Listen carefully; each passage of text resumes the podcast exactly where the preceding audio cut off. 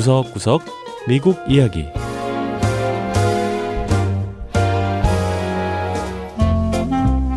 미국 곳곳의 다양한 모습과 진솔한 미국인의 이야기를 전해드리는 구석구석 미국 이야기 장량입니다.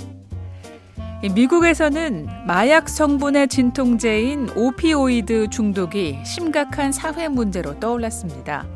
오피오이드 중독으로 고통받는 사람이 이백만 명이 넘는 것으로 알려지면서 정부 차원에서도 대책 마련에 나섰는데요. 의료계에서는 이 오피오이드 중독을 치료할 새로운 방법으로 동양의술인 침에 주목하고 있다고 합니다. 첫 번째 이야기, 침으로 치료하는 오피오이드 중독.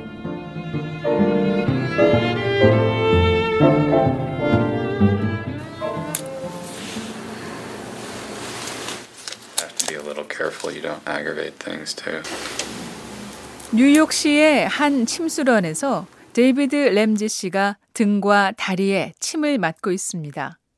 램지 씨는 몇 년 전 심한 낙상을 한 후 오피오이드에 의존해 살아가게 됐다고 하네요. I ended up on oxycontin, oxycodone and morphine. 고통이 너무 심해서 점점 더 센 진통제를 찾기 시작했고요.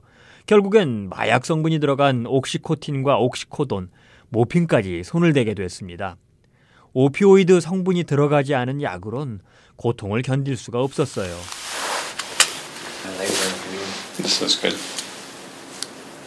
하지만 램지 씨는 침을 맞은 후 오피오이드 없는 삶을 기대할 수 있게 됐다고 합니다.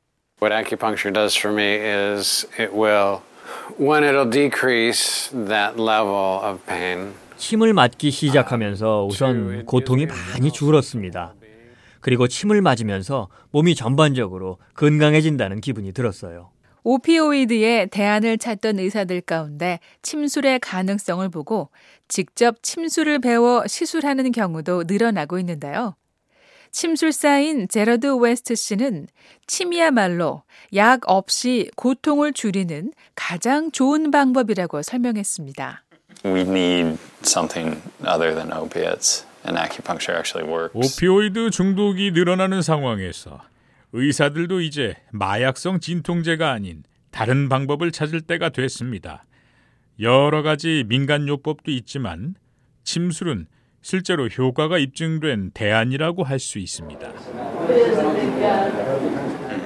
로드 아일랜드 주에 있는 연방 보훈부 의료센터. 이곳에서는 참전 군인들의 오피오이드 중독 보조 치료로 침술이 활용되고 있습니다. One, two, three. Good. That's in. One, two, three. Good. 참전 군인 출신인 해리 가르시아 씨 역시 최근 침 치료를 받고 있는데요. 귀에 집중적으로 맞는 통증 완화 침 치료를 한 번 받고 나면 며칠을 고통 없이 지낼 수 있다고 했습니다. My walking gets better. I'm able to tolerate the pain a lot more. 파병지에서 다쳐서 잘 걷질 못했는데 침을 맞고 난 이후로 잘 걷게 됐습니다. 통증도 훨씬 더 잘 참게 됐고요. 침 치료의 효과를 보면서 매달 이렇게 침을 맞으러 옵니다. 군인들을 치료하는 폴 피라델리아 박사는 침 치료를 시도하는 군인들이 늘고 있다고 했습니다. Veterans have, um, I think, uh, a lot more pain, I think, issues than the, the general population. 참전 군인들의 경우 민간인에 비해 통증을 겪는 빈도가 훨씬 더 높습니다. 따라서 참전 군인들에게 어떻게 하면 약물에 의존하지 않고 통증을 이겨낼 수 있게끔 하느냐는 저희 의사들에겐 늘 큰 숙제였죠. 그러던 중 이렇게 보조 치료로 침술을 도입하게 됐습니다. 하지만 침이 통증 완화에 도움이 되는지에 대해 회의적으로 보는 의사들도 있습니다. There may be a certain amount of placebo effect that is part of the the response to acupuncture. 침의 효능은 플라시보 효과, 그러니까 가짜 약을 진짜 약으로 믿으면 실제로 효과가 나타나는 일종의 심리적인 현상이 나타나는 것이고, 이를 통해 통증이 완화되는 것처럼 느껴진다는 겁니다. 그래도 침이 어느 정도는 효과가 있는 것으로 밝혀진 만큼 치료를 안 받는 것보다는 낫다는 거죠. 미국 질병통제예방센터에 따르면 매일 백십오 명의 미국인이 오피오이드 남용으로 목숨을 잃고 있는데요.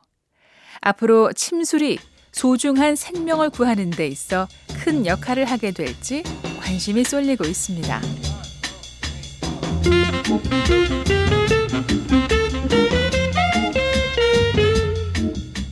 두 번째 이야기. 재미있는 만화로 치료를 돕는 의학만화.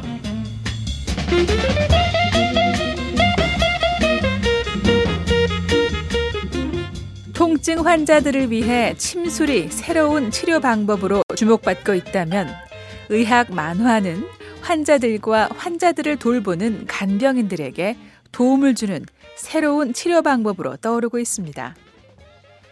미 국립의료원의 국립의학도서관에서는 최근 의학 만화를 소개하는 전시회와 강연회가 열렸는데요. 의학 만화 작가로 유명한 엠케이 Selwick 씨가 강연자로 참석했습니다.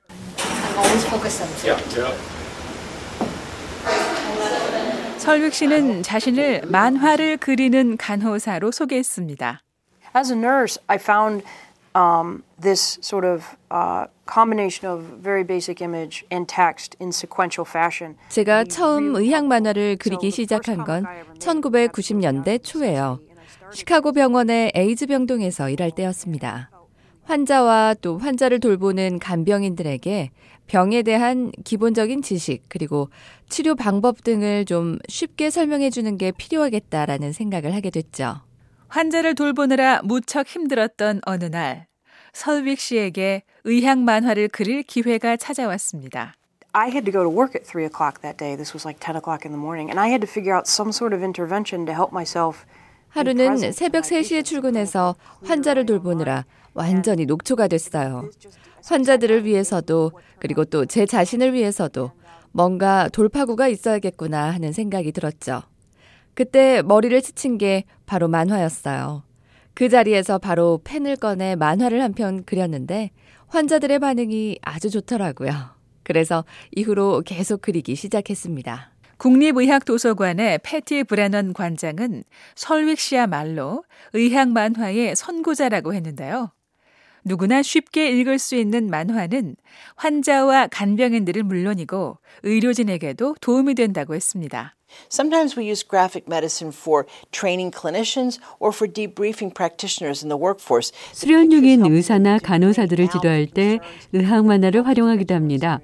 마음속으로 걱정하던 것들을 만화로 보면 생각하는 것만큼 어렵지 않겠구나. 이런 안도감을 느낄 수 있게 되고요. 또 환자와 교감하는 방법도 만화를 통해 쉽게 배울 수 있죠.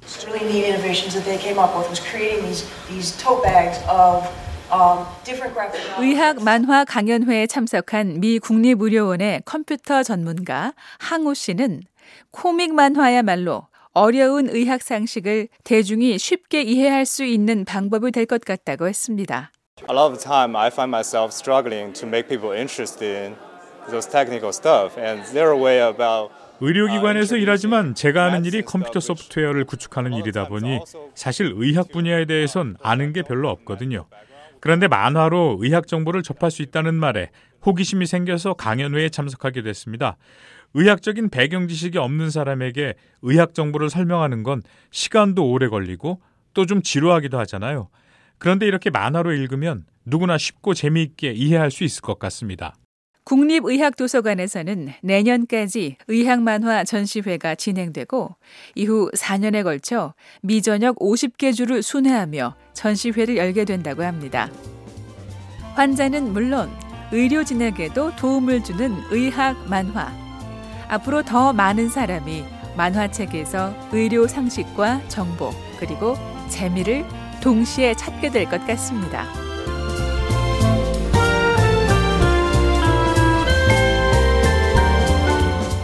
네, 구석구석 미국 이야기. 다음 주에는 미국의 또 다른 곳에 숨어있는 이야기와 함께 여러분 다시 찾아오겠습니다. 함께해 주신 여러분 고맙습니다.